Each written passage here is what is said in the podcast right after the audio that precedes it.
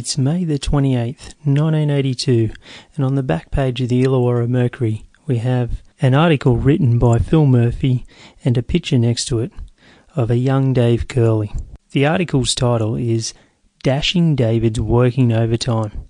Phil Murphy gets straight into it and says he's just 16 and still at school, but David Curley is already playing first grade soccer and working overtime to help Tarrawanna avoid relegation.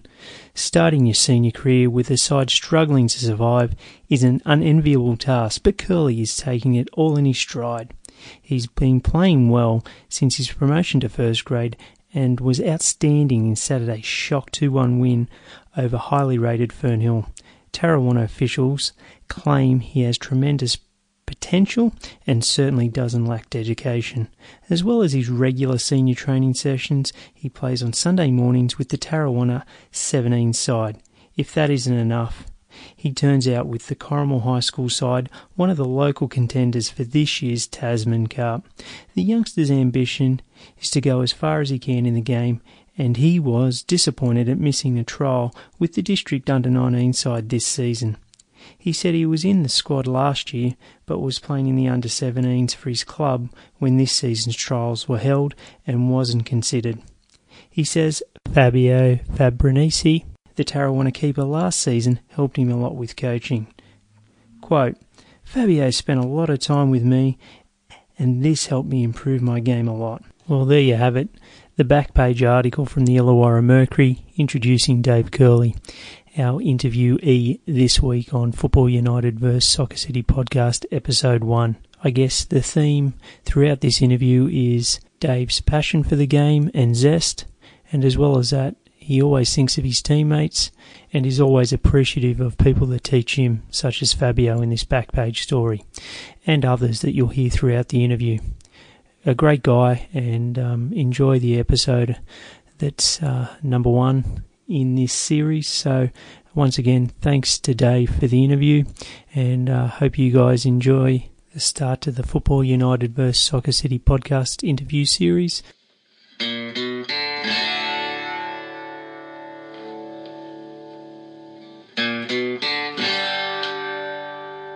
So, Dave, welcome. Thanks, Travis. Th- thanks for having me. W- welcome to my home.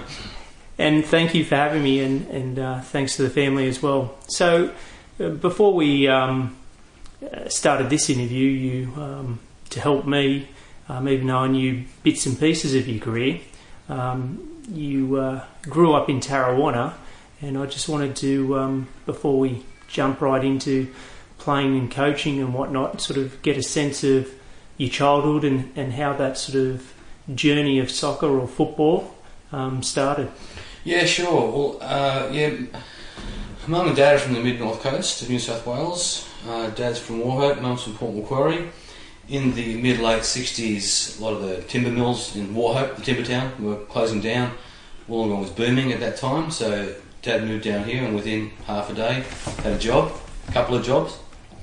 Worked with At Wilton, uh, who was involved in instant football back in the day, I believe, but can't remember the detail. Anyway, so yeah, we we uh, bought a house in Tarrawanna in about 1968 or something. Went to uh, primary school at St Columbkille's.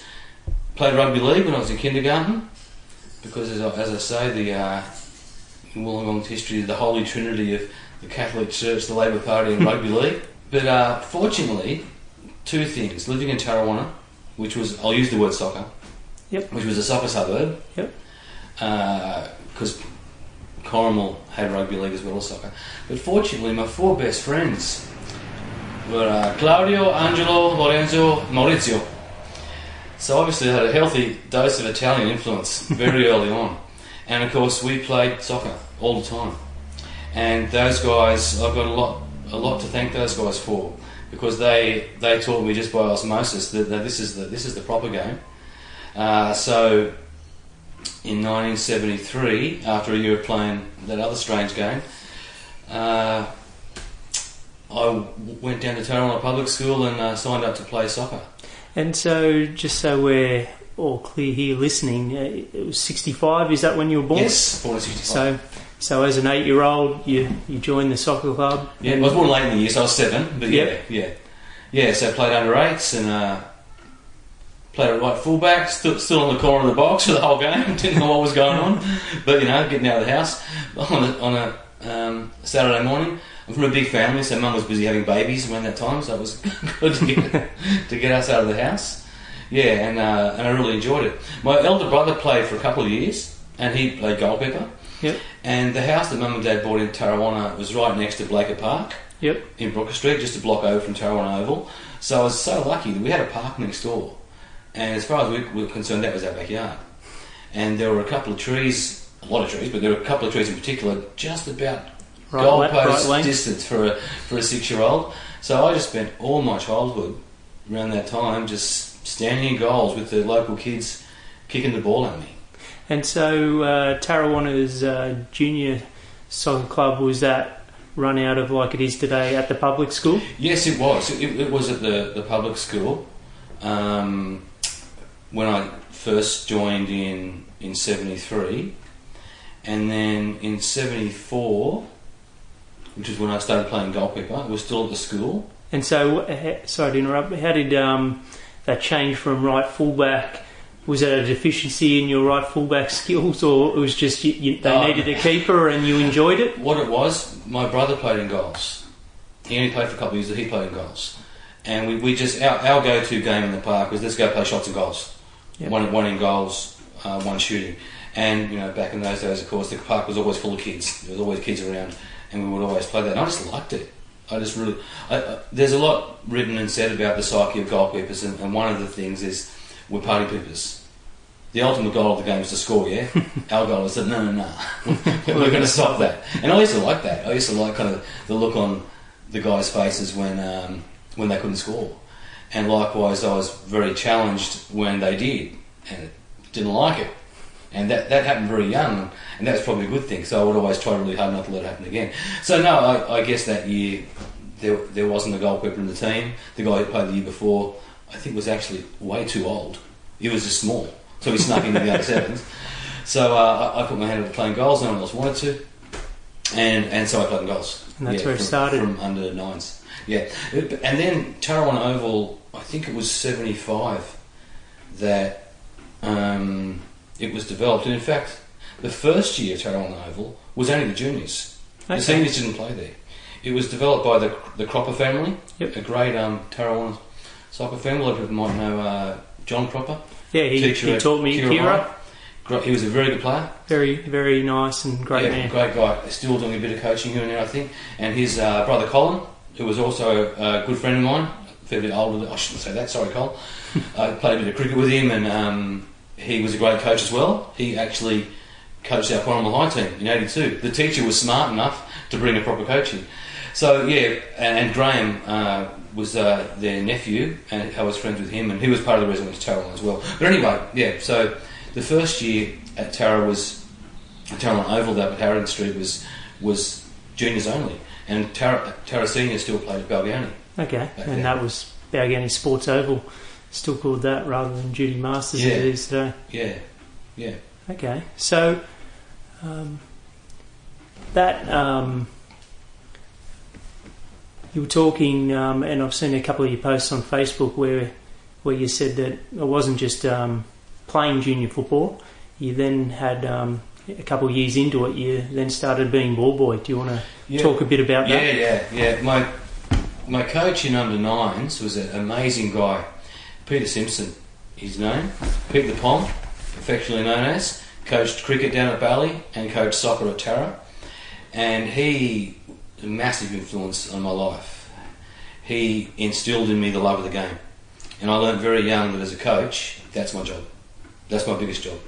He would take us because he played reserve grade at the time, and he would take us to games. Guys like uh, Daryl Quirk, Yeah. Theobald Lazo, a few other guys. He'd take us with him to the games, and we'd become ball boy. I remember being ball boy at Balgownie back in '74 as like an eight, nine year old, and I took it very seriously. And I thought as a goalkeeper I should be able to catch and kick. So I took that job very seriously, and I chat to the, to the, ball boys and ball girls at Tara about that, about that still today. But what that did also, my memories more so now are up at Tarrawanna Oval by maybe 76, 77, 78. I think all three of those years Tara in the grand final. Yeah, they were strong, well, strong up years there. for the Yep. in the top division. Yeah, in the top division. Uh, and of course, there was no National League then, or no National League in Wollongong. So the best players locally all played there. Yeah. And, uh, it- you know, it bought me a ticket to the inner sanctum. Um, you know, I got to be in the shed. And these guys were my heroes. You know, forget about the pros in England and whatnot. My heroes were these guys. You know, Graham Edwards, Charlie Brown, uh, both with cricket and with soccer. Well, he was my hero. You know, the electrician lived up the road. It wasn't about some European superstar. Uh, and th- that meant a lot to me. And I think that's what gave me that sense of loyalty to Tarrawanna. Even though later on I had, had a couple of years at Bally, we might talk about that later. Um, but certainly I value that I'm old enough, dare I say, to remember what loyalty means Yep. and what it means to be part of a club. And while you might go and try other things, but something always takes you back to that place. And um, like we said, Tarrawanna was a strong club, and and I think in the sort of mid mid seventies, um, you know, Balgownie, I think merged with what was the old South Coast United had become Safeway, and then I think they had one year in '76 as Wollongong City. So, and then they finished, I think either '76 or '77. So you're right, there was a, a strong standard in that that local league. So you weren't just around people that were very good Yeah. soccer players. You're watching very good games as well. Exactly. And it was guys like, no, at least just top of my head, Graham Edwards, um, Wayne Bradford was in that in, in the Balgownie team that got promoted to the first division state league. Maybe Gus Masters as well. I'm not sure. Maybe David Naylor. He was in Unanderra. But anyway, they were, they were they were all very good players. And particularly, I mean, the looking back, the Tarrawanna Ferry Meadow game in the late seventies. I don't just mean the grand final Yep. of seventy eight, but just that match was a, it was a hell of a game. It was it was it was top quality. You know, with two fantastic goalkeepers as well. Kel Potter Fremantle, Graham Edwards at Tarrawanna. Um, you know, forgive me for sounding like the old guy who's romanticising, but those guys who play at the top level now, if they wanted to. Kel Potter was a machine. I remember talking to one of my coaches, a good guy, Ian Serson, who once said that he just had this mental block whenever, I think he was a Conno at the time, he went from Bullard to Coniston as a young guy, and playing against Fremantle, I was like, my God, we can't get past this guy. So yeah, anyway, as you, as you say, it was a. I I'm a little kid. I know nothing at this point, uh, and it was the ro- romance of, of being closer them all that was so magic to me. But yeah, it, it was a pretty good standard. And so uh, that period was obviously special to you, but you obviously progressed through the ranks, and, and at a very young age, I think it was age of 14, you ended up playing senior football at, at Tarrawanna. Yeah, well, T- Tarrawanna was a small junior club, but a strong senior club, and I just played in Tara Juniors. We had an okay team, around eights, nines, tens, elevens. Just played in the second division. weren't that great, but that was good for me because I always had lots of work. But then by th- certainly under 14s, it was a pretty poor team um, because the, some of the good players we had had gone to better teams. But I stuck with Tara. I wasn't going anywhere, and I loved it. Sure, we'd get beat two or three nil every week, but it might have been ten. But anyway, then um, the guys, because back then youth grade was under 18 Yep. in the Premier League. So a couple of uh, Tara stalwarts, Robbie Fernie and uh, Jimmy Glancy, they um, they put a lot of confidence in me and they made me feel confident because they said, no, you're good enough to come and play in the 18s. Where I thought, you're kidding, aren't you? But sure, I'll come to training. I love this place. And, and I, I got a gig in the under 18s at 14.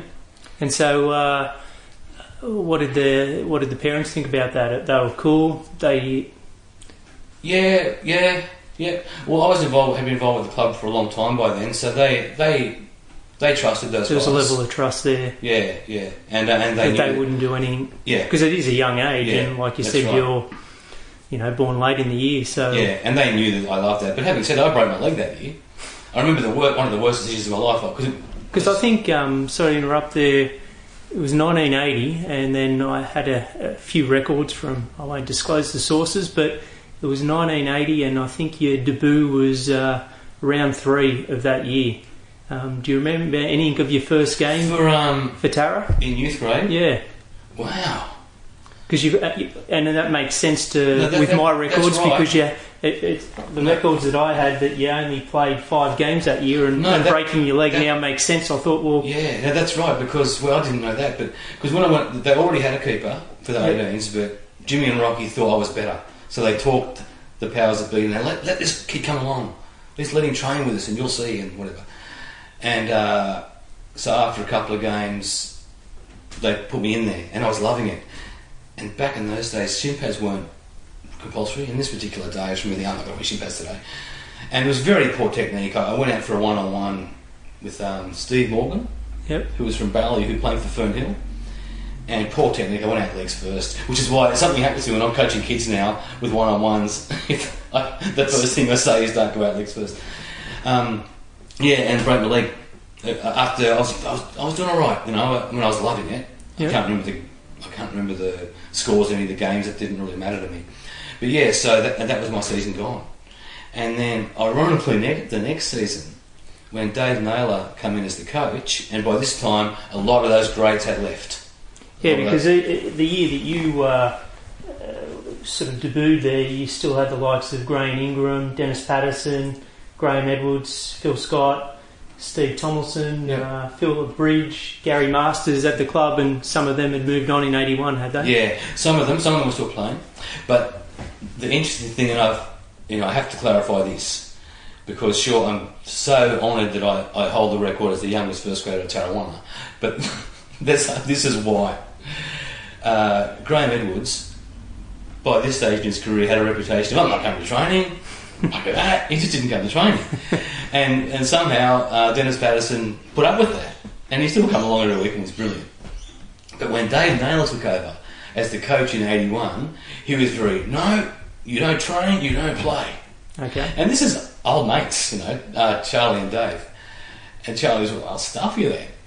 And he, he, he actually went and played for Bally. And actually went to training. And that was, uh, I times. think Valley were in second division. Yeah, yeah, yeah, yeah. Not the Premier um, League. Anyway, so Dave stood tough, you know, and just as it, for some reason, there wasn't even a reserve grade keeper there. And he was this 15 year old kid who played five games in under 18s a year before, before he broke his leg. Um, And, and coming back from a broken and coming leg. back from a broken leg. But sometimes that youth, youthful naivety is a good thing. Because I think I was I was tougher and braver when I was 16 than I am now. Um, but anyway, so David said, "No, you're the only keeper here. You're good enough. You're playing." And so I played. We actually got to the final of the Corrimal Leagues knockout. We, we lost to Coniston, uh, to Bob Fry's Coniston, uh, and then the I played the, I played the first game, which I think because of rain we lost a week. So they, as it turned out, Tara were playing Coniston in the first round of the league, and it was also supposed to be the Charity Shield or something. Yep. And we'd already played each other week before in the Corrimal Leagues knockout, which is now the Frat Cup. Yes. Anyway, so I played that game and we lost, and I let in a really bad goal. I think it was actually given as a an own goal. Anyway, um, but I but I, I, I played first grade at 15 and four months or whatever, and then luckily for everyone involved, uh, Fabio Fabrinesi was um, talked into coming over to the club, and he was great for me because he was a really passionate guy. He had some experience at Marconi, had some experience at, at Fremantle as well. He come to Fremantle thinking he'd get a gig, but then Kel Potter was Yeah. so good he didn't get, get the first grade gig there. Anyway, so then by 81 he come to Tara and he taught me a hell of a lot. And his passion really rubbed off on me as well because I got to train with him. Uh, so I played youth grade and reserve grade like nearly the whole season, and I was 15 until uh, Steve Maziowski. We, we, someone tracked him down by about I don't know. Was, I played more than half the season, two games every week, which I loved. Uh, but then Steve came along and a, he was a good keeper. So yeah, so that was so. Even though I did debut at that young age, I only played one game. I'm pretty sure it was only the one game, as well as the the pre-season knockout. So it sounds, um, in terms of, you know, it's not, maybe it's a coincidence, but it seems like there was good people around you at that early stage, whether it, you know, started off being ball boy, people at school, rather than going down the rugby league sort of paradigm, Yeah, um, which you probably would have been good at anyway, who knows. But no, I'm too soft. but then, but then as well as that, good people and, and good technical soccer people at Tarrawanna that meant that you got good junior coaching and then you got given a, a good grounding.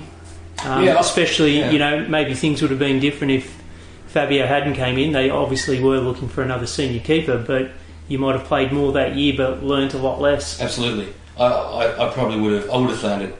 At, at 15, there's no way I would have handled a full season of Premier League first No and it might have, you know, done something in terms of your passion for the game. Yeah, So, who knows? Who knows? So I'm so glad. And I, I, I wasn't stupid. I knew that I was only there because there was no one else there.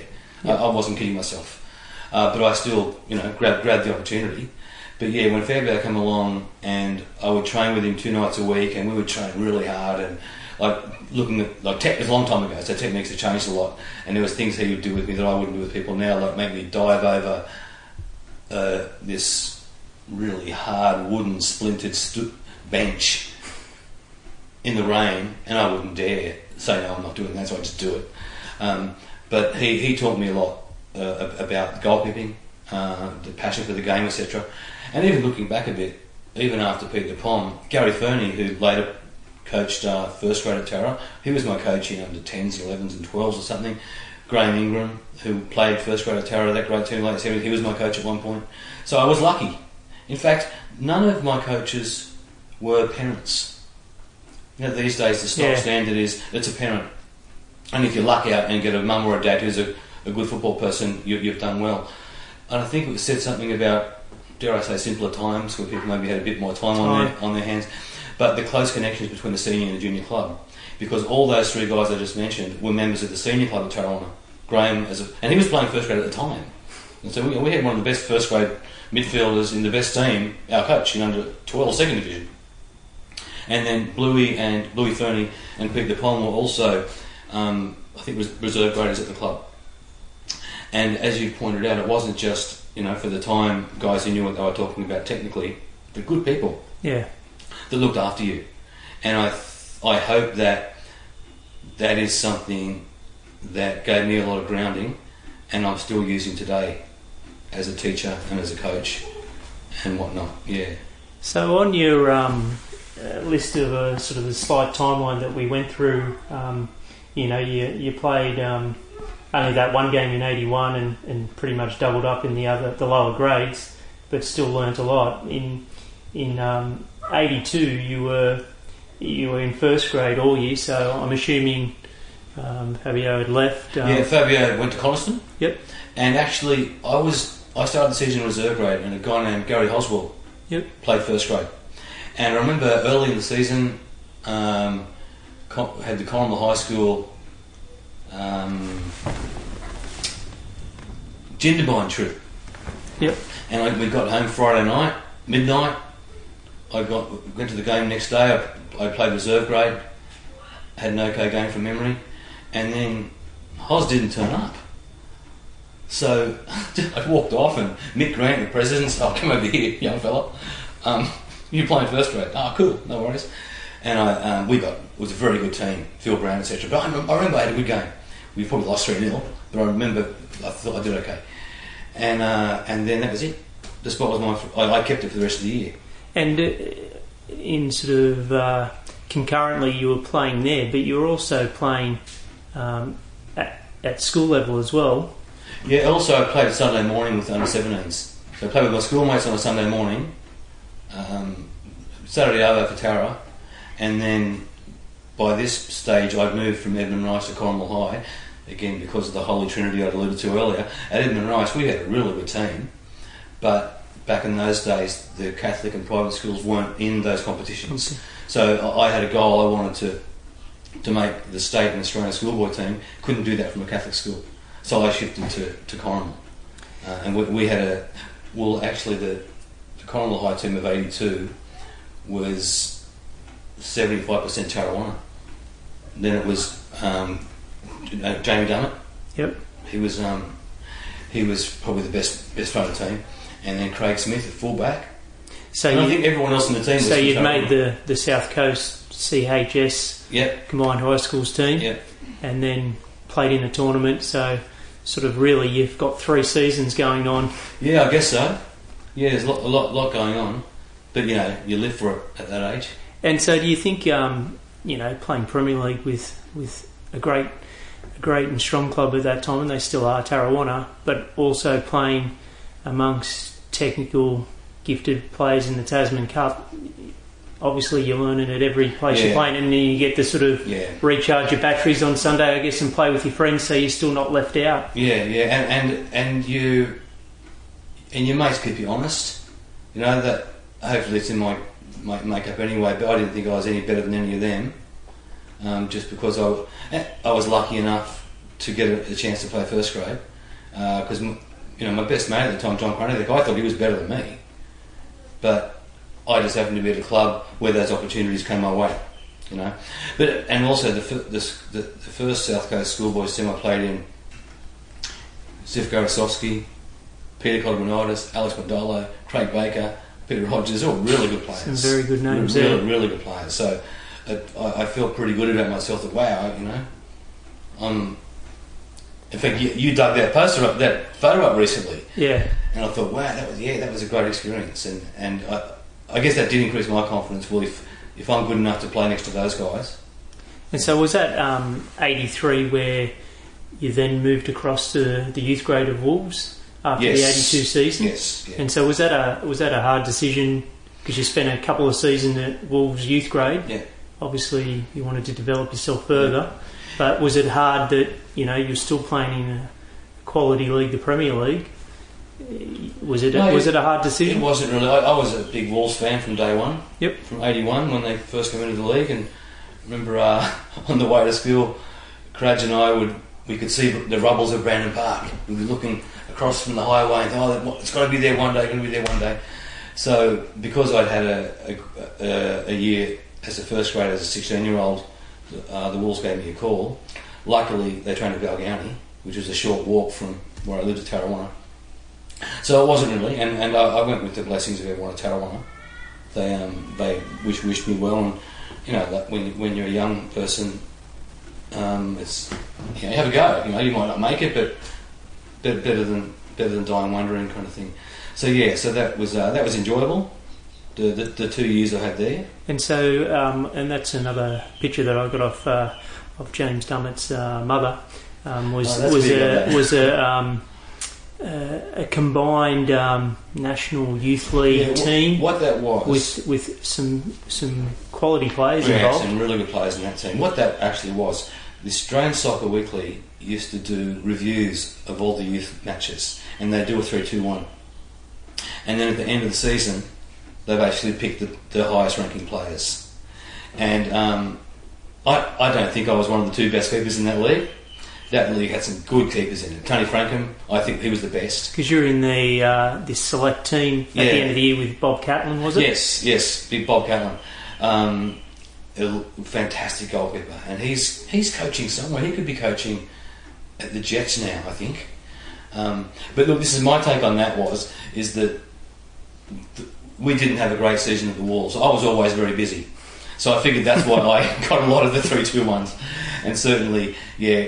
Um, I can't remember a lot of the other names, but Tony Frankham was him and Bob were the best keepers in that league. I thought so. I was pretty honoured to to to to rate a mention in, in that squad. And so then you, the article that I read was that you then played a, a team from St George, was it? That Yeah. you played. So Yeah. that was their first grade team that this select team played against. Oh, I think so. I can't remember. It was. Oh, I was. I was. I was quite nervous walking. Walk, and you just saw these guys you play against. Like, wow, it's. Him. He's put a few past me and whatnot. And because I was very conscious of my height, you know, not not Yeah. being you know being quite short for a keeper. And Big Bob, he's about seven foot five. He's a monster of a man. I think I tried to stand on my toes in the photo and ask him to duck, but it didn't work out. But yeah, yeah. Um, so again, but that I mean, I was always, you know, I think I was always pretty humble about it, even to the point of, oh my god, do I deserve to be here? Yeah. Um, but and I remember that game because I I played the last thirty minutes or something. But I remember actually I played really well. I, I, I was nervous thinking, oh no, we're going on. We're we're I think they were one 0 down or something. Because this, this team met in the sheds. there was no training. We just turned up. Oh hi, my name's Dave. Oh yeah, you play for Wollongong, don't you? It, it was like that. But I remember going with about 25 to go, maybe thinking, oh, I'm going to stuff up. They're going to score a few goals. People are going to remember the, the short keeper. And but I actually made about three good saves and, and didn't let a goal in. So that was around '83. That was 83. And so you had '84 again at Wolves. Yeah. So uh, I think was it who were the keeper? Was it Natch still then, or, or who were the, the senior all- keepers at in, Wolves? in '83, Jim Preston and Natch Vardarov, Yep. and they were great to me. Those guys, they were so good to me. Um, they they did a few school holiday clinics and got me to come along and help. Uh, I would do a lot of uh, one-on-one stuff with Jim. Um, he would call me up and tell you what, having a telephone conversation with a guy with a broad accent like that is scary, and he was my hero anyway.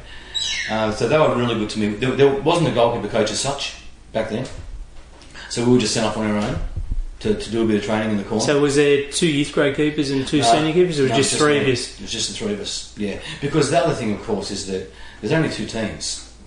So often, the say if Jim was number one, Natch would And play some be on the games and bench. be on the bench. In fact, something happened in '84, which Because who was who was then your uh, youth grade coach in that '83 season? '83 was Wally Miller. Yep. And '84 was John Frew. Okay. Now in And is that when Alston was the Adrian Alston was the senior coach in '84? 84, 83 was Willie, Willie Wallace. Yep. So I, I went in at the, the Wally Miller, Willie Wallace Yep. period. Don't say the- that very quickly. Exactly. and then um, John Frew and Adrian Alston in '84. By then, Jim Preston had left. A great man, love that guy. He, he did a lot of coaching at Celtic with the goalkeepers. Actually, I think he's still coaching somewhere. And then Natch was still there. And then uh, an old mate of Noddy's, gone named Ron Tilsted, come in at the Wolves, who had played a bit at Canberra, and his um, his pitching point was had played England on the 21s or something. Um, and so I used to tra- train with him as well. He was really good to me as well. And I remember something. I think the best I'd ever played. I think I peaked at about 18. and Went all downhill from there. I remember one day at Bruce Stadium, and um, up against Manis Lamond. Uh, I think Manis, he might have played a couple of games for Socceroos. Really good player Very skillful. really good player and top guy. We, we, we got to know each other quite well just through being him being a striker, me being a keeper. And there's this one day, because you know, a kid from Tarrawanna growing up on the coal wash, you go to Bruce Stadium, it's like a carpet, it's beautiful. And I just felt, you know, some days you just yeah, you just feel like, yeah, I'm here today, This is it. and no one's going to score. And I had one of those days that day. And Manis must have had, I think he had about five or six. Geez, like, the story gets better as I get older. he, had, he had a number of one-on-ones just to- with me to beat, and he just couldn't get past me. Because by that time I'd learned, don't don't dive in at Manny, because he'll just he'll dance around you. You know. And this particular day he couldn't get past me. He did many of other times, but but not this day. And then um, I've actually I've never told anyone this, but the um, the Australian under 19 coach at the time, Jimmy Shoulder, was there. Game I've ever played in my life, I think, and he saw it. And subsequently, I find out I'm on the shortlist for the for the Youth World Cup. Oh wow. At the time, I didn't. I never spoke about it. I didn't even tell my best friends because that's not Yeah. going to happen. You know, don't get ahead of yourself, and it didn't. Um, but a couple of weeks later, I get dropped, and I'm freaking out. What?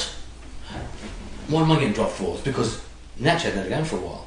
I wasn't good enough for the first grade team in National League. No way. So of course, Natch has to be match fit in case Jim gets injured. Yep. I understand that now. As an But at the 17 year old, time- I didn't, and and I got really upset by it, and I lost my form. And I look, I probably the guys who went to the World Cup were better than me. I wouldn't have made it anyway. But at the time, you're hoping, Yeah. you're hoping it might happen, and and that I don't think I ever got over that. Um, oh, I mean, I did. It's grew up, but, Yeah, yeah, but yeah. for the next little while until I left the Wolves, and I think that those experiences have helped me in the way I deal with kids now and any keepers I coach now. And for, if, for example, whenever there are trials, I make sure I go talk to the kids who don't make it. Yep. And um, and keep their confidence up and, and, and give them reasons as to, you know, maybe why they An didn't important make part it. in the process. Yeah, and what they can do to come back, etc. Uh, because I feel like at the time, maybe that stuff wasn't explained to me as well as it might have been. You know? So at the end of '84, um, was it was it just in your head that okay, I'm not going to make my senior career. I need to go back to the local league, or, Well, or did something else You know, transpire? It, it was more than that, actually. I was actually only thinking about this the other day in, in preparation Yeah. for this chat because it's so long ago. But um, that was the year of my HSC, and I'd been overseas for about a month just prior to my HSC. The New South Wales school, combined high schools team had a tour of New Zealand. Yep. Then uh, finished with a, a week and a half in Hobart for the national titles, and this was this was the culmination. I wanted to make the Australian team. Yep. That's all I wanted at that time. That that's why I went to Corrimal High, and uh, subsequently I, I, I did make that. So that was a massive high for me. But then I was like, oh, okay, well, what now? And then I um, actually went into a pretty pretty black period because I didn't do well in my HSC. My focus was not on education. My focus was on football. And you fulfilled your Yep. goal at the time, Yeah. which was to make that team. But in doing so, oh my god, what do I do now? I didn't get into uni. I didn't have a job. I was embarrassed, and my mental health, a term that wasn't even used back at, back in those Yeah. days, it was shot. And look, looking back at it, that was a really dark period in my life. I was probably probably suffering depression, um, and I was too embarrassed to go back to the wolves because of because of not getting into uni and, and all that, and not being employed and whatnot. I just felt like a loser. So I I didn't go back. Um, and I don't think they missed me. No one, no one called me, even though I was the Australian schoolboy keeper at the time. Um, and the incumbent youth grade keeper. yeah, yeah, and I was still young enough for the for the for the youth grade team. Uh, and then, so of course, where do you go when you're in trouble? Back to your family. So I went, went back to Carolina, and I played first grade there for for a couple more years. And I, th- I think the thing that I've noticed, and probably why I'm still involved at a club, is that um, more often than not, you're around good people that volunteer their time. So, you know, um, I know I, uh, even though there's some time constraints which impacts on family Mm. life um, later on in my life, what I found mentally, I got a lot out of it just from the social side. So, did that going back to the club help you being around people that you knew Yeah, that you were comfortable Yeah, with and that there would be no real judgments that you might have thought would have happened Yeah. like you said at the Wolves that's right. Having said that, though, the guys at the Wolves were a great bunch of guys. Yeah. And- that was what you were thinking though Yeah, that's what I was thinking. Yeah. And I'm sure they wouldn't have judged me, Paul, No. by that. That they wouldn't have, because they were really good people. Um, the coach, uh, I mean, the coach was John Frew, the manager was Neville Arrowsmith. Two of the greatest men I've ever, I've ever known. yeah, very So it was, it was more about where I was at and, Yeah, and- that's and- right. and not having the capacity to share it. Like, if, if I'd have sat down with Frew or Neville, they would have looked after me. I, Yeah. I know that now. But I didn't know it then. And guys like, you know, still good mates with people like, uh, even if it's only online because of the tyranny of distance. But, you know, Craig Baker, Peter Rogers, um, uh, Glenn Anderson, gr- great people, you know. But, yeah, it was it was a safe, safe retreat back to Tarrawanna. But something else that happened that year, which would, um, I guess, yeah, sent me in another direction, was that I remember pre-season training and the uh, president come down and because, oh, fellas, um, anyone interested in coaching the Tara ladies team? Because uh, they, they haven't got a coach this year. And I was like, oh, I've got plenty of time on my hands. You know, by that time I was, I, I'd gone back to a bit of TAFE study and I tried to Yep. forge a career and eventually that worked out okay. So there I was coaching the Tarrawanna ladies team. And the first team I ever coached actually was the Corrimal High School girls team a few years before, the year before. So I brought a whole of them over. And, um, and then coached the Tara ladies team for a couple of years. And that then, you know, and I've been coaching a lot of women ever since. so that was really the start of your coaching journey that It was, yeah. first with Corrimal High and then with the Tara Yeah, Tarrawanna was, ladies team And I I ran into um, the first goalkeeper, first female goalkeeper ever coached. Uh, Nikki Sandona was the name at the time. And I said, I've got to thank you for something. Because I've never entered into that headspace that so many goalkeeper coaches and football people have met, have entered into with it. Oh, girls can't play football. Oh, they certainly can't be goalkeepers. Because Nikki could play. And so I think, of course she can. I've taught her how to dive. She can dive. She's tough. She can dive at the player's feet, etc. Um, and then that held me in good stead years later.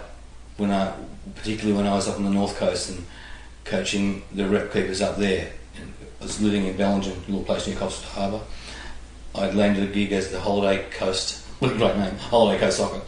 It later changed to North Coast Football, and I was coaching the keepers there, and there was a bit of a old school mentality, and I changed that uh, and had some real success there.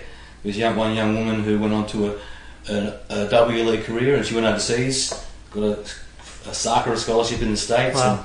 and, and she's um, she's back in Coffs Harbour now doing doing that job actually, and and had, a- had a few girls make state teams, and and now I'm um, coaching the the girls in the for football South Coast in the girls conference league, uh, and I've done lots of coaching of of uh, female goalkeepers, and I think there's a difference. So there's a real um, you can just hear it, and, and when you speak about it, even even your text online, you know some of the some of the words that you use describing it, it- there's a real passion there. So do you think um, that was always innate in you that you wanted to sort of um, help and, and improve others, or do you think the environment that you're in, where you got such good coaching, that that meant that you just had a chance at High to help out, you put your hand up, and then it started that, or do you think you always would have head down the, the coaching role? I don't know. I don't know. I, I mean, you know, you, you, the, the path kind of sets itself out in front of you sometimes, and you just choose to walk it or you don't.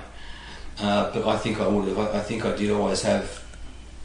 Um, you know, I, I liked helping people without sounding too trite about that, and and even as a kid, well, oh, one of the only things I'm good at is goalkeeper stuff, and I'm not that good, but I can show other people. Yep. You know, and I think actually also that's what helped me a lot because you know, I mean, you could have found a lot of better goalkeepers than me to do this interview with. You know, and I know that that wasn't that wasn't your focus to find the best, but um, I think that's helped me in my coaching because I understand I understand my own downfalls. Yep. And you know, they say that great players aren't always great coaches because Yeah, they can't understand why why their players can't do it. Well, I can. You know, I can understand why why a kid can't do something because I maybe I couldn't do it, or I had to work really hard to be able to do it, or one of the reasons I now know that I wasn't very good at far post crosses, not just because of my height, poor technique. And now I know the correct technique because as a coach I've learnt it, Yep. and I can now. I, I love getting keepers who aren't very tall because I can teach them the stuff that wasn't taught to me. You know, uh, yeah, yeah. So, and also with the the coaching girls. Well, first of all, let's be honest. I just moved from Edmund Rice. I hadn't spoken to a girl for a couple of years. All of a sudden, all the girls, a couple, you know, want me to coach them. Hello, uh, but I, I, I certainly hope that that beyond that, I do have a strong sense of social justice, and that uh, the women's game is a good space where social justice can be can be um, balanced. And and so from the, from all those days, all those years ago, because you know these girls were like, how come the boys get everything? Because we were a pretty strong soccer school, and I kind of thought, yeah, you're right. Even as a 17 year old, however old I was, I thought they're right. We we get all the attention. That's not really fair. Um, and then they didn't have a comp; they, they just had a, a one-off knockout, so they Oh, could pick a. South Coast team. So I, I coached that. Um, but yeah, as I say, at Tara a few years later, given the opportunity, I, I jumped at that. And then I've been really lucky the last nine years coaching my daughter at Balgownie because she didn't want to play when she was really little, like six, seven. Then um, we moved back to Illawarra one day. She said, "Dad, I want to play soccer." And I was like, "Hello." And then, Game on. and, and yeah, and, and we're still doing that together. So, um,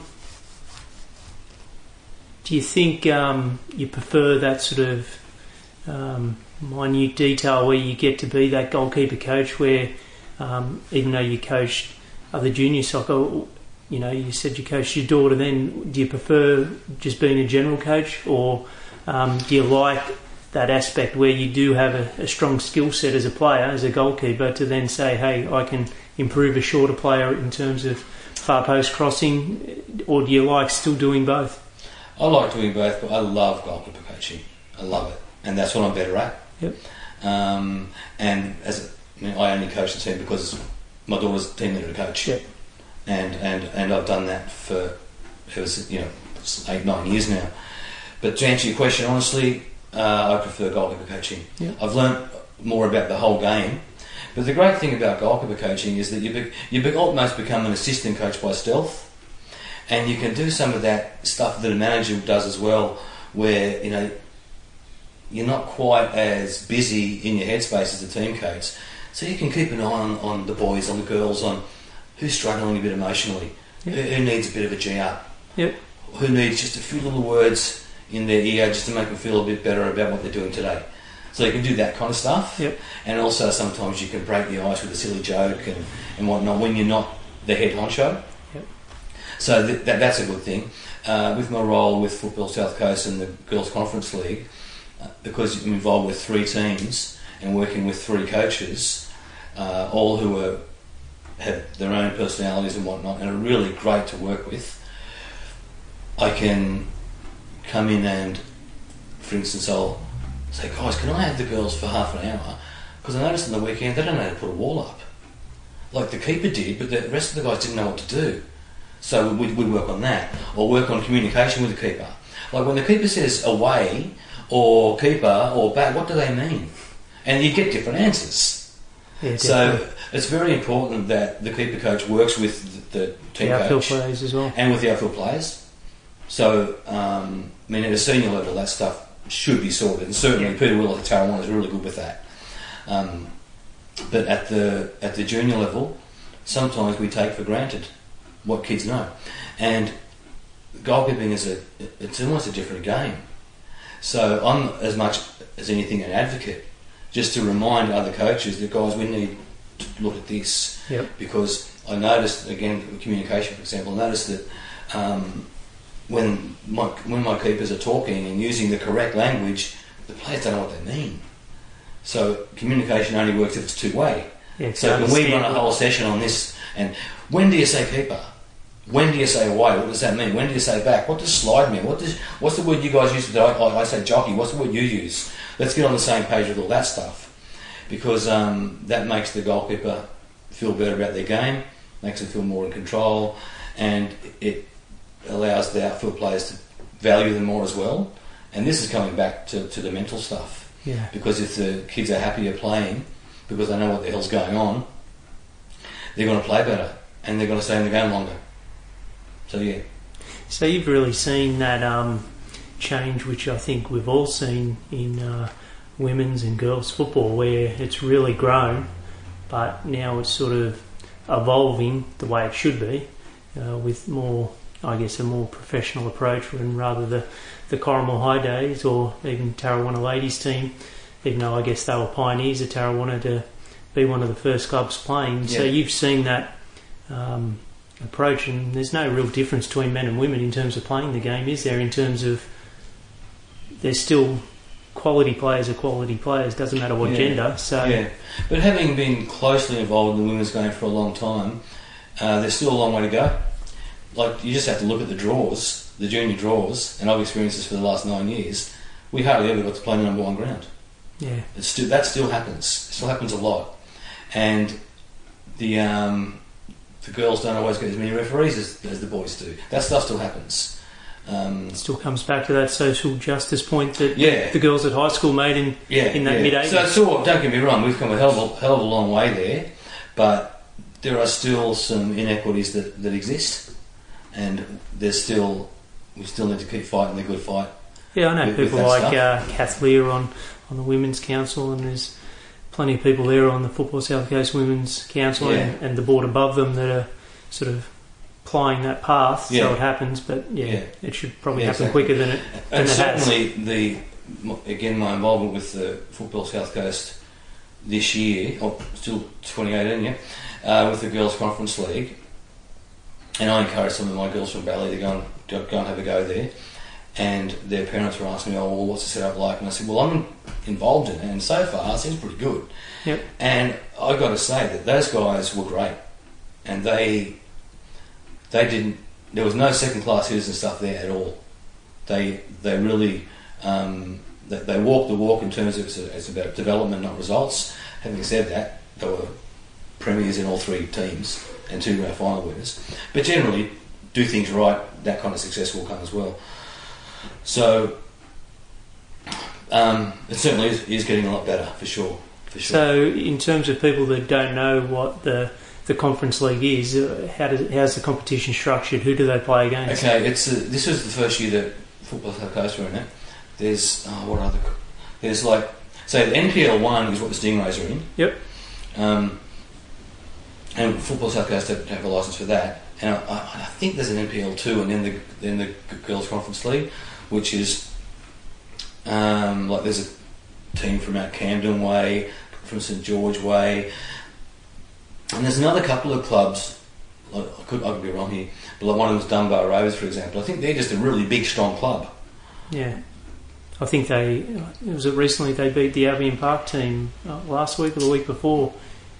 Uh, Ah, in, the cha- in the Champions of Champions. So Right, yeah. the name is in Yeah. my mind. Yeah, and um, so yeah, some of them are like like football South Coast are a team from a con- you know, from, from a conference area, and some I think are just very very, clubs very, very big clubs that have kind of outgrown their local leagues and almost become a rep team. In that anyone from that area wants to go for them, go to play for them. So, they So it's a good opportunity from what you've seen for for girls to apply themselves Yeah, yeah, exactly. yeah. underneath that Stingrays level. That's right, and the and the training was really good. Like a big commitment, three nights a week, every second week, having to travel.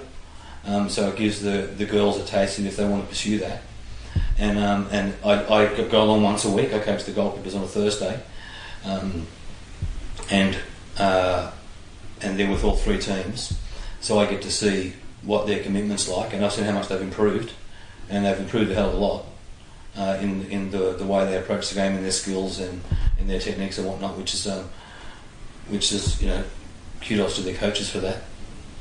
Yeah, well, like I said, it's a, a space that still needs a lot of work, but I think it's it's a it's a good space for, I guess, girls in the Illawarra. Um, it would have been better if we had an A League team, but that's another discussion. Yes, that is. yeah. Um, I think people, well, my opinion is that people lost that in in the A League bid that we did have a W League bid at the same time, and Mm. and that would have we've not just lost a, a men's opportunity, we've lost a women's opportunity, which yeah, that's right. with I think we're quite capable of fulfilling right now, but yeah, that's another well, story. you just got to look at the strength, you know, the, the, with the women who have come out of this area who play for the Matildas. yeah, Yeah, it's in amazing. fact, not, people might not realise that. Um, oh my goodness, Hayley, Hayley Raso, uh, Matilda, Yep. plays for the um, Portland Thorns as well. Amazing player. Her dad, Gio Raso, was goalkeeper for Fernhill, Okay, and he plays some time at and at um, Tarrawanna as well. When that's when the Tarrawanna trouble needed to call an old keeper back, great keeper back in the day. And I think he like he moved up to the Gold, up to Queensland somewhere, and uh, got married and children. And Hayley's his daughter. oh wow, Yeah, so there, there's a there's a link there, there as well. And of course, it's Caitlin Foord and Michelle Heyman. host as well. others. And of course, the new young woman, I've forgotten her name, who goes to Woll- Wollongong High School. But anyway, yeah, there's a and there's a few younger girls I know too who are who are well on the way to that to that level. And that's good that there's uh, a clear pathway and and aspirations can turn into reality. Mm. So we sort of, I guess, digress there into that coaching period. So going back to your playing career, you'd finished at uh, the Wolves for various reasons. Went back to Tarrawanna um, for two or three seasons. I think uh, 85, 86, 87. Um, and Well, '87 I started at Tarrawanna. Yep.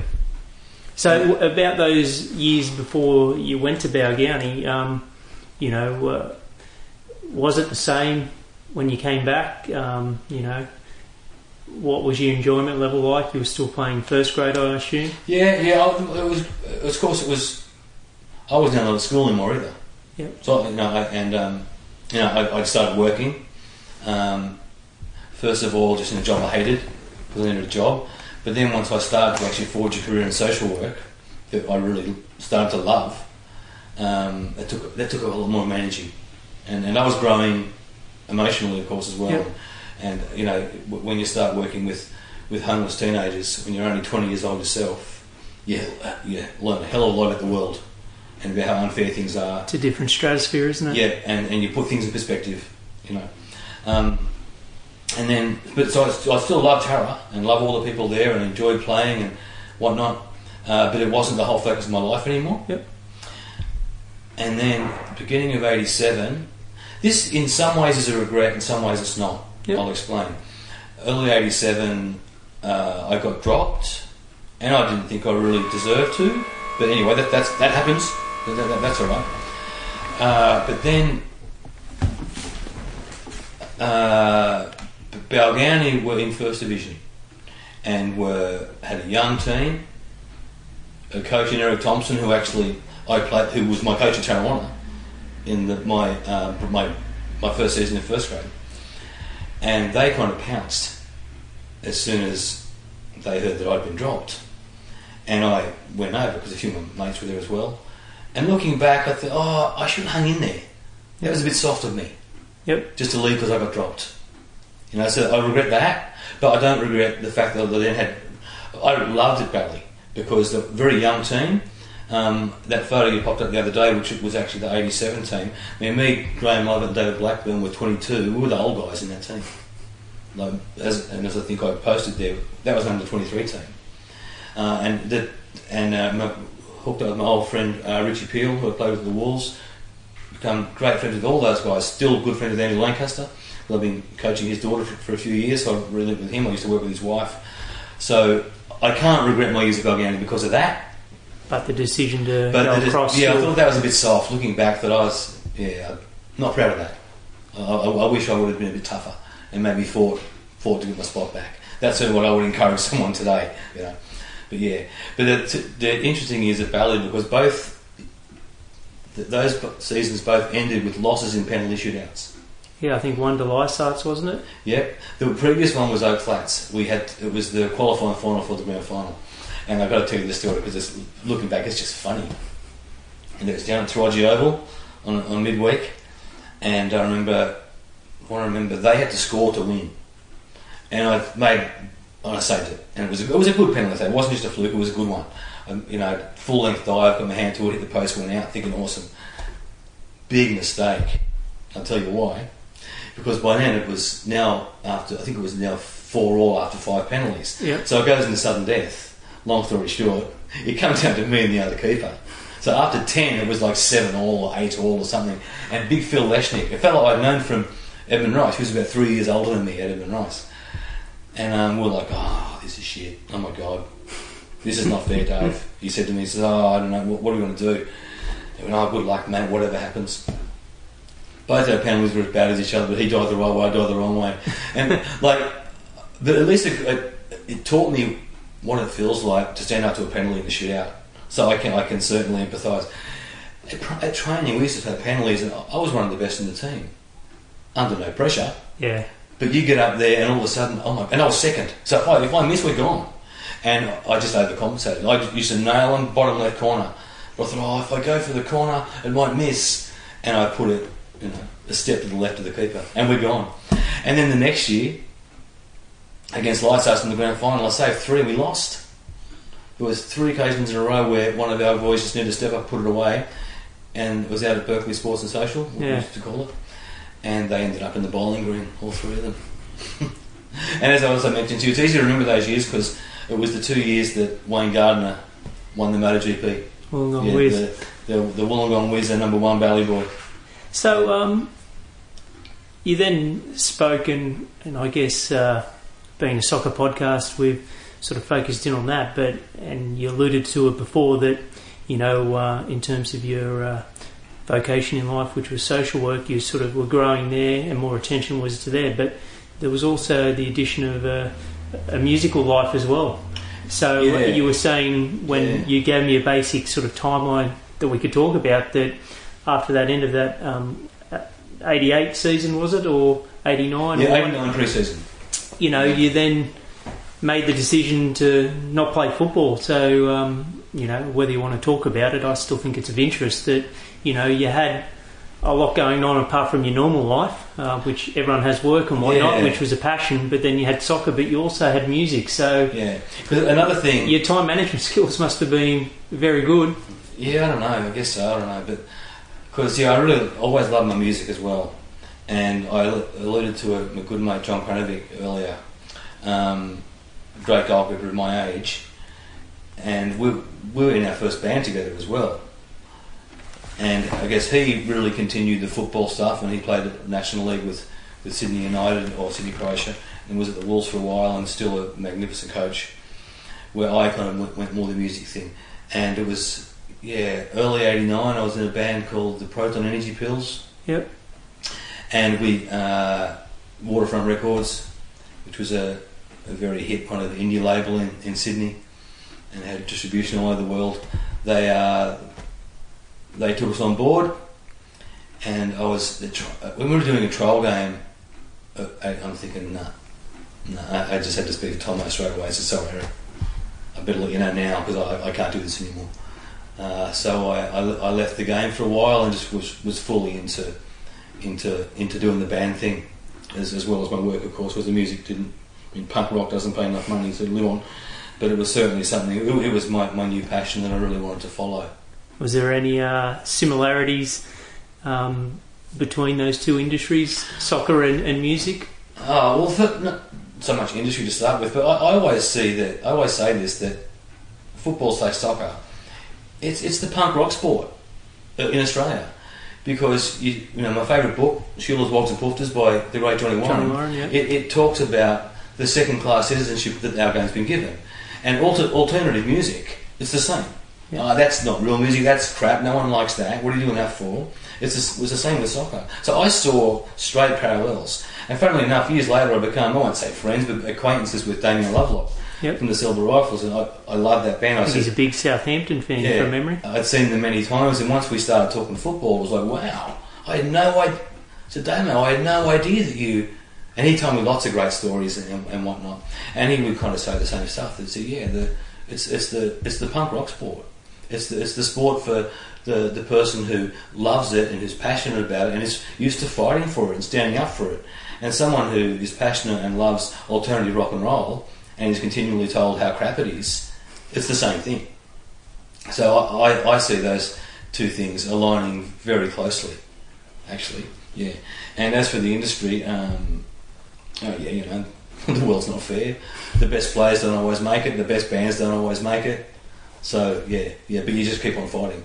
And so um, you spoke about when you left Tarrawanna that you know potentially you could have stuck it out. Do you think um, there was a point there where you thought, well, I'd done all I can in soccer, or did you miss it in some respects, um, or you thought, nah, I needed to focus on music and my work or my family life as well, and my heart wasn't in it, so so be it. Yeah, my, my it was a new chapter of my life, and I think I, and the world was had become a much bigger place.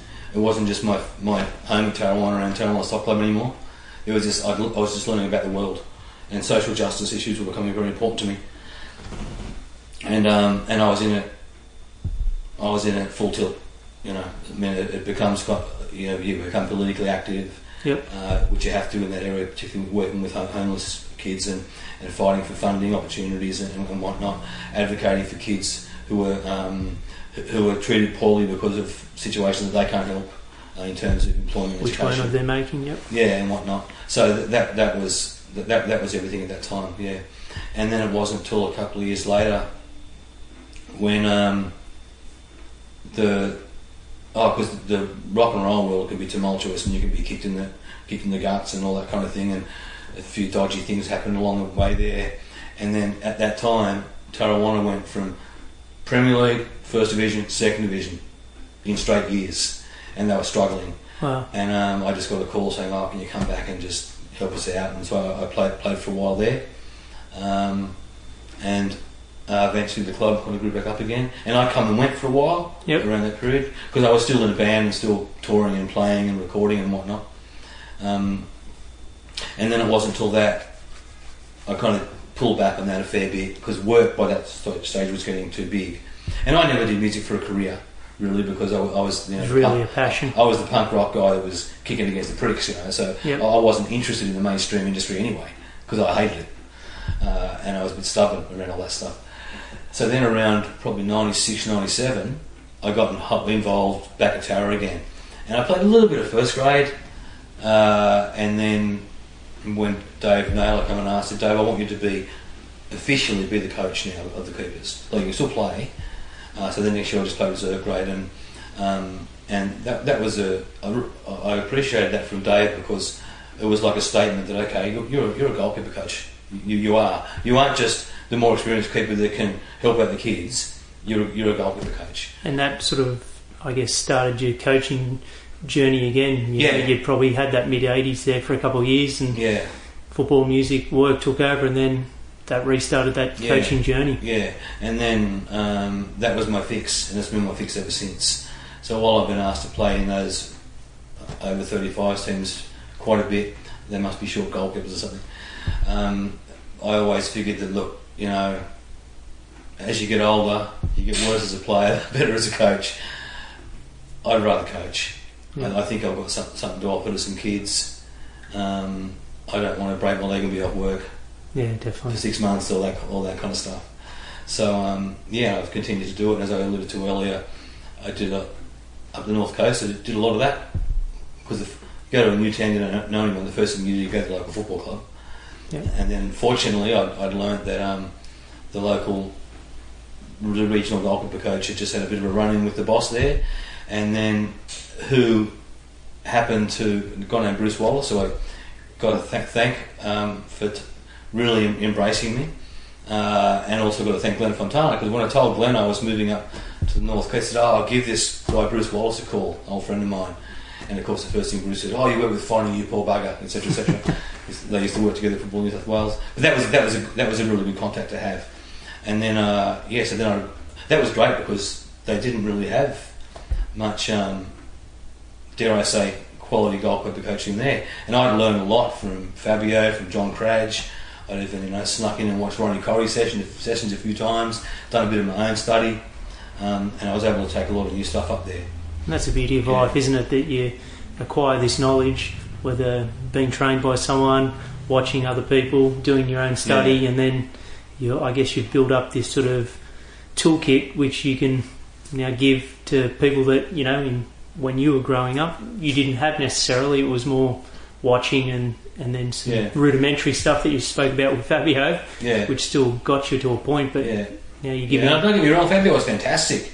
All it was just saying, that and that's just time, the, isn't it? The techniques have changed Yeah. since 1981, you know.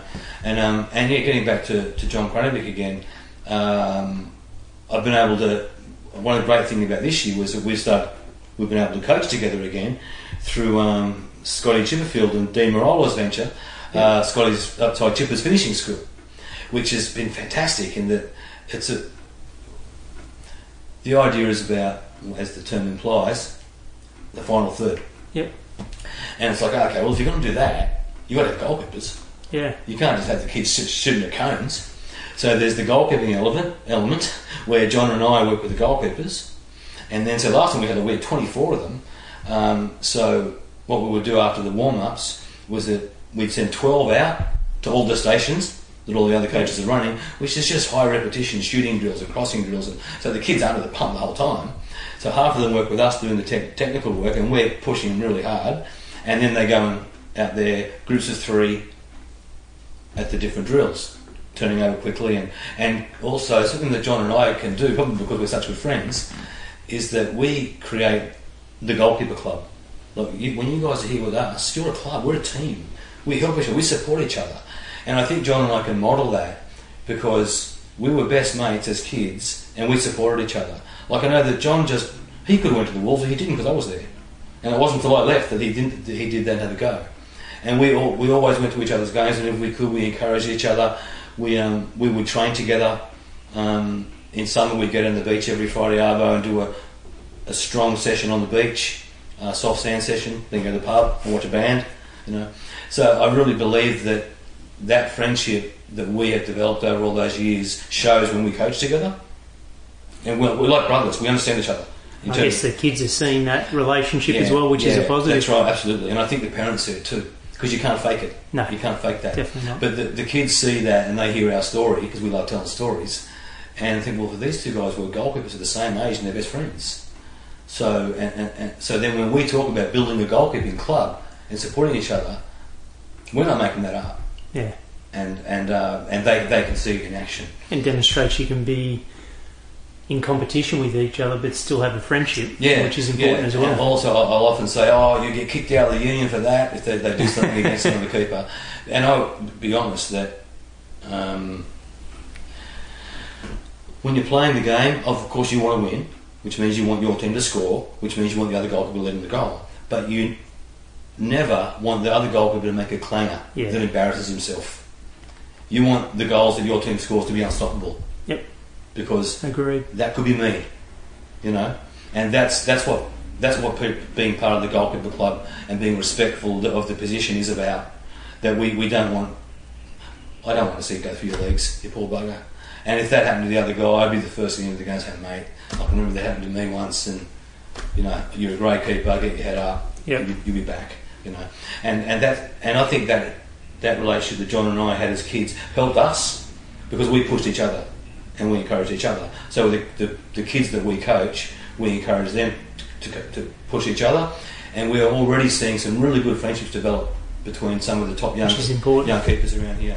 Um, which yeah, which I think that's the dare I say the the great the Cradge and Curly ethic of goalkeeping that we like to put across to the, the boys and girls that we're coaching. Sometimes those intangibles are those uh, one to two percenters that make a real difference in life. Mm, absolutely. Yeah. So, Yeah.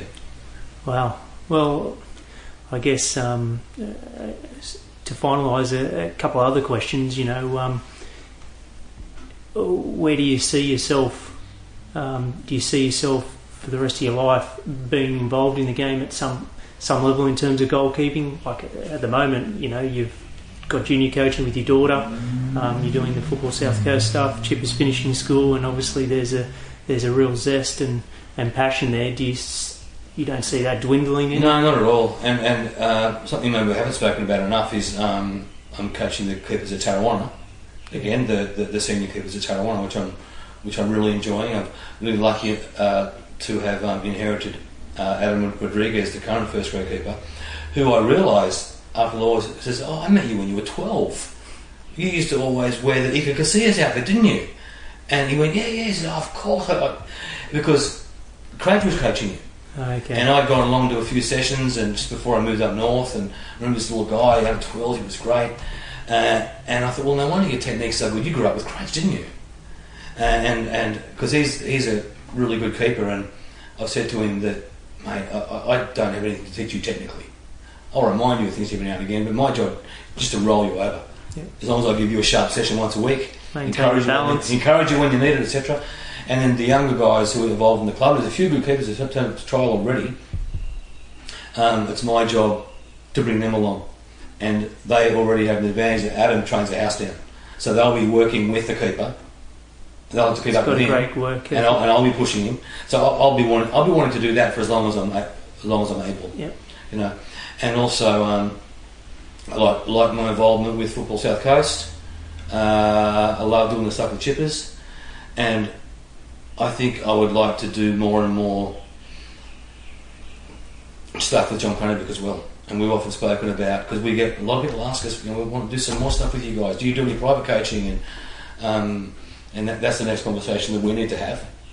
Yep. Because the because the, the demand seems to be there, and we've I guess built ourselves a reputation, and um, and because John's been coaching at the Wolves, so high level to me, and because he's just been to Spain, and I haven't caught up with him, he's been back a couple of weeks, and he's he would have learned a hell of a lot more there. So um, I'm really keen to pick up new stuff from him, and um, and we love work because we balance each other out as well. You know, he, he's I learn a lot of the new stuff with him, Yep. and I think he, as he says to me, he picks up a lot of the communication stuff uh, that, that I have. And do you think uh, your vocation in life has helped you in terms of being that a Yeah. good good coach as well? I, I hope so. I like doing the the social work thing with you know sometimes disadvantaged kids or or sometimes just you know for want of a better word average kids. You get to know that people are individuals, and in the classroom at the moment, the the buzz term is differentiation. You differentiate the curriculum for the individual students, whether that's the curriculum or whether that's behaviour management. And it's the same thing with kids when you're coaching.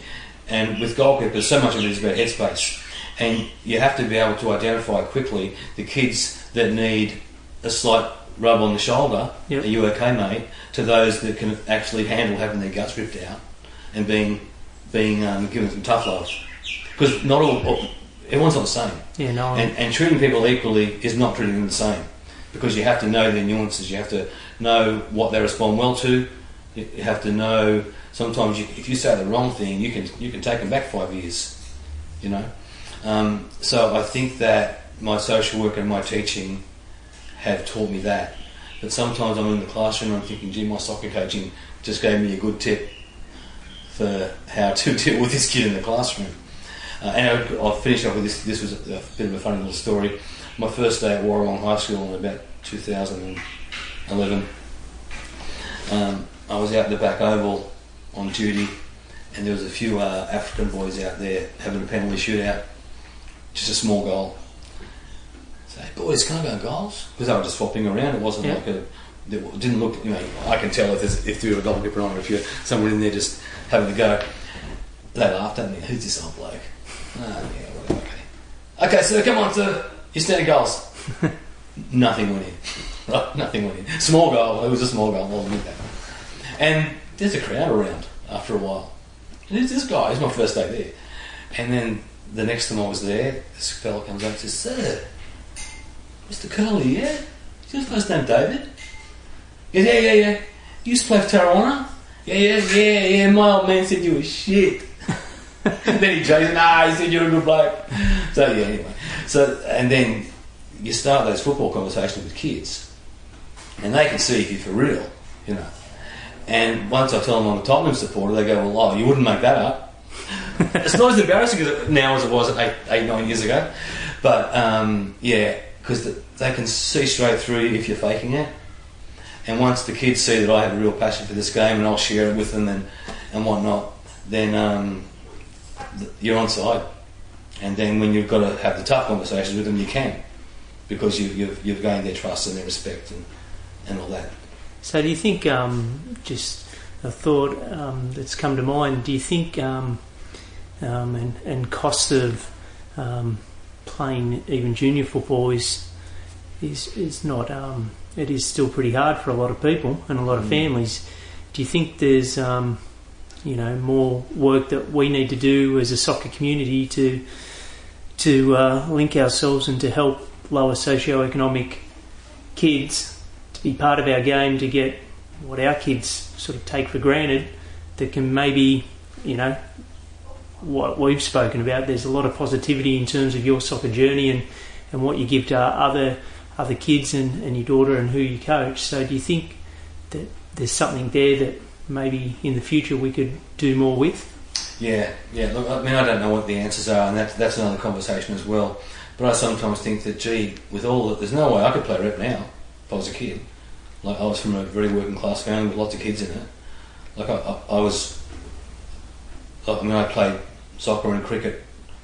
Uh, I was basically raised by Tarrant Soccer Club and Balgownie Cricket Club, uh, and the costs weren't that great.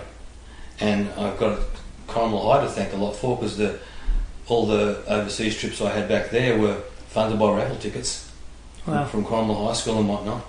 And um, and I do see even you know, some of the refugee kids I've seen that surely there's got to be something that can be do- be done with some of those kids. I mean, look at what's happening in the soccer at the moment. So there's uh, obviously those guys have got support somehow Yeah, to, to get to get where they are. so it can happen, but Yeah, yeah. and we- another one of my favourite stories from Johnny Warren's book that I alluded to earlier was the role that the Greek community in Sydney played um, with. Oh my god, I forgot his name. You're going to have to edit this out. Charles Perkins. Yep. Sorry, the great Charles Perkins, yeah, the great uh, Aboriginal um, politician, activist, etc. Uh, leader of the Freedom Ride in '65. Great man, amazing man. Mo- Most people don't even know he was a, a footballer. yeah, I know. Like if he was a rugby league player, everyone would know. And I didn't know when I was reading the book. I didn't realise that. I knew who Charles Perkins was, but I didn't know. Yeah, I didn't realise either. I knew of his political career, Yes, but I didn't know of his I didn't football his until. football story. And uh, I'm pretty sure this is right that Johnny Warren was saying that because he was the first, pretty sure, first Aboriginal guy to go to finish university, and it was funded by the Greek community in Sydney in his football club. Why don't we know that? You know. Um, but anyway, that's off track a little bit. But back to your, the issue about have we have we made the game elite? Yeah, well, that's that that becomes the question. And Mm-hmm. And uh, like you said, it's complex. So yeah, I, I shouldn't swear, but the Southern expansion thing um, wasn't one of its things that well, kids won't have to pay. So, yeah, the, the, the, it's a conversation that needs to be had in earnest for sure yeah, to, to, to make it an even, play, even playing ground. Because I was reading something recently about the stats around the world of so many of the top footballers in the world were from poverty-stricken childhoods. yeah, the, the barrios in South Yeah. America or Yeah. favelas or Yeah, exactly. And same with the basketballers in, in, in the States and, and whatnot. So um, let's finish off with uh, with um, two questions relating to playing and coaching. Um, and it, it's probably hard, and if you've got a couple for each, so be it. But um, I guess favourite moments or moments where you thought, "Wow, I really enjoyed that game," or or that season, or and in coaching as well. I'll, I'll- give a couple with playing because one, one of them, it's, I surprised myself when I thought of this one. Tarrawanna under 14s. It was probably my last game as a junior. We had only had seven players, just me and six of my best friends, and we weren't very good at all. We were playing Koonawarra, who had to win the game to make the semis.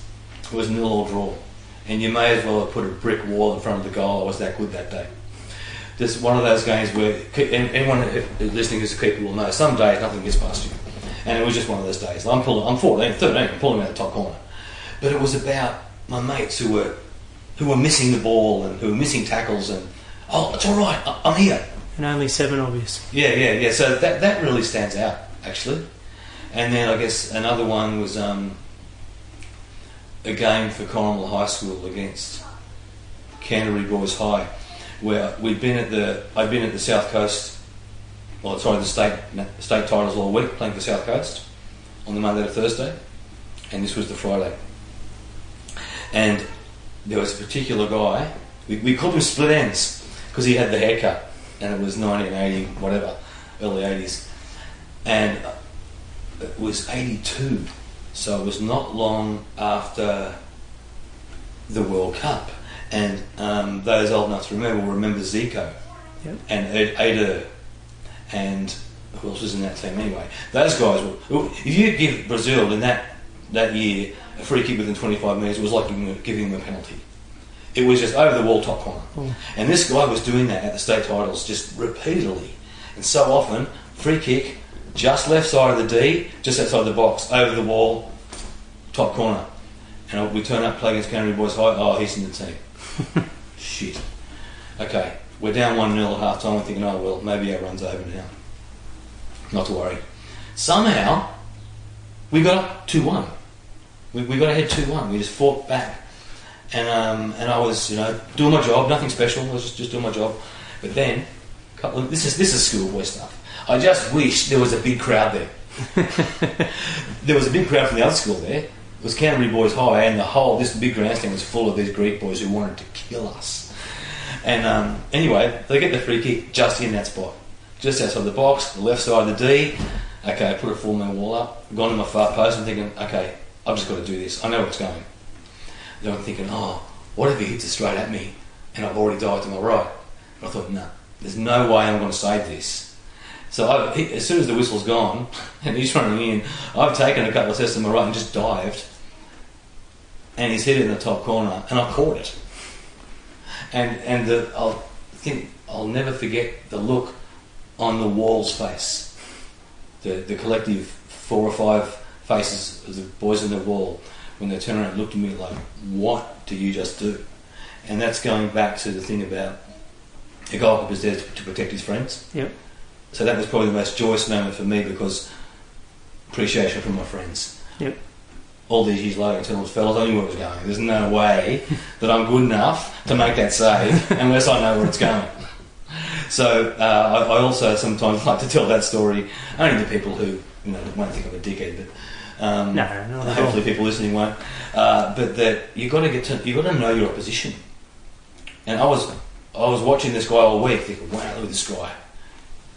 And it, no, I wasn't actually thinking, oh, I might play against him one day Yeah, yeah. because they they weren't in our pool, so I didn't have to play against him. And we avoided them in the semis, and we didn't make the final. Um, but that, that really taught me that okay, you, you've got to watch what people do. You've got to get to know their strengths, their weaknesses, etc. Yeah, yeah.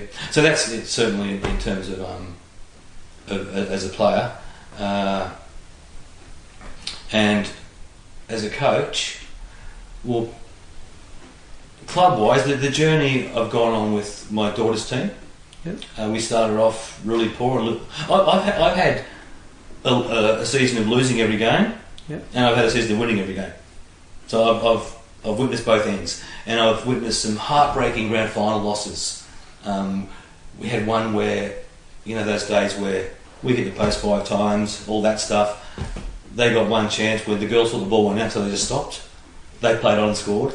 We lost the grand final 1 0. Wow. We lost in, a, we, in another grand final where we was one all. Great comeback. We got one all. We got a penalty in the last minute, and missed it. Then lost them on a shootout.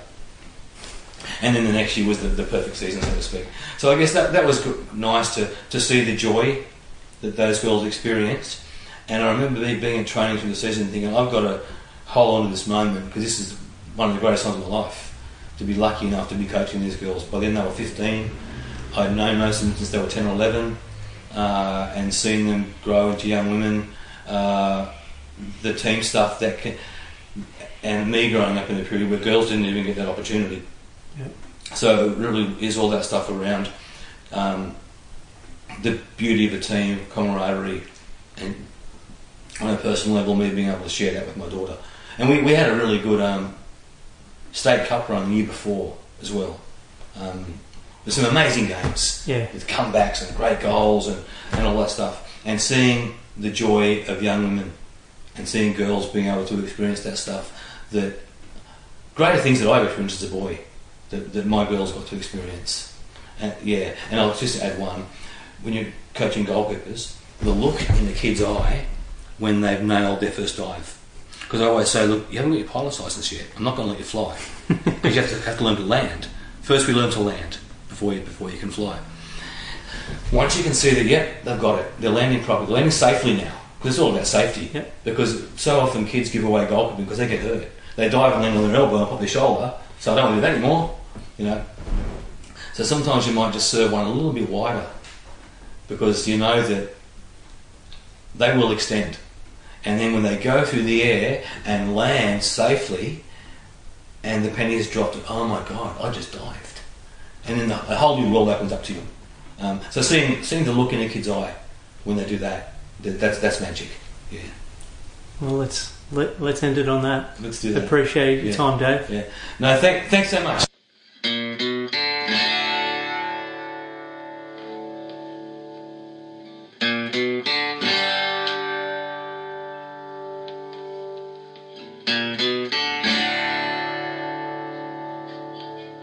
I'm your host, Travis. So thanks for your time and thanks for listening. Be gentle in your feedback. I will develop as an interviewer. And thank you again for your time. Bye bye for now.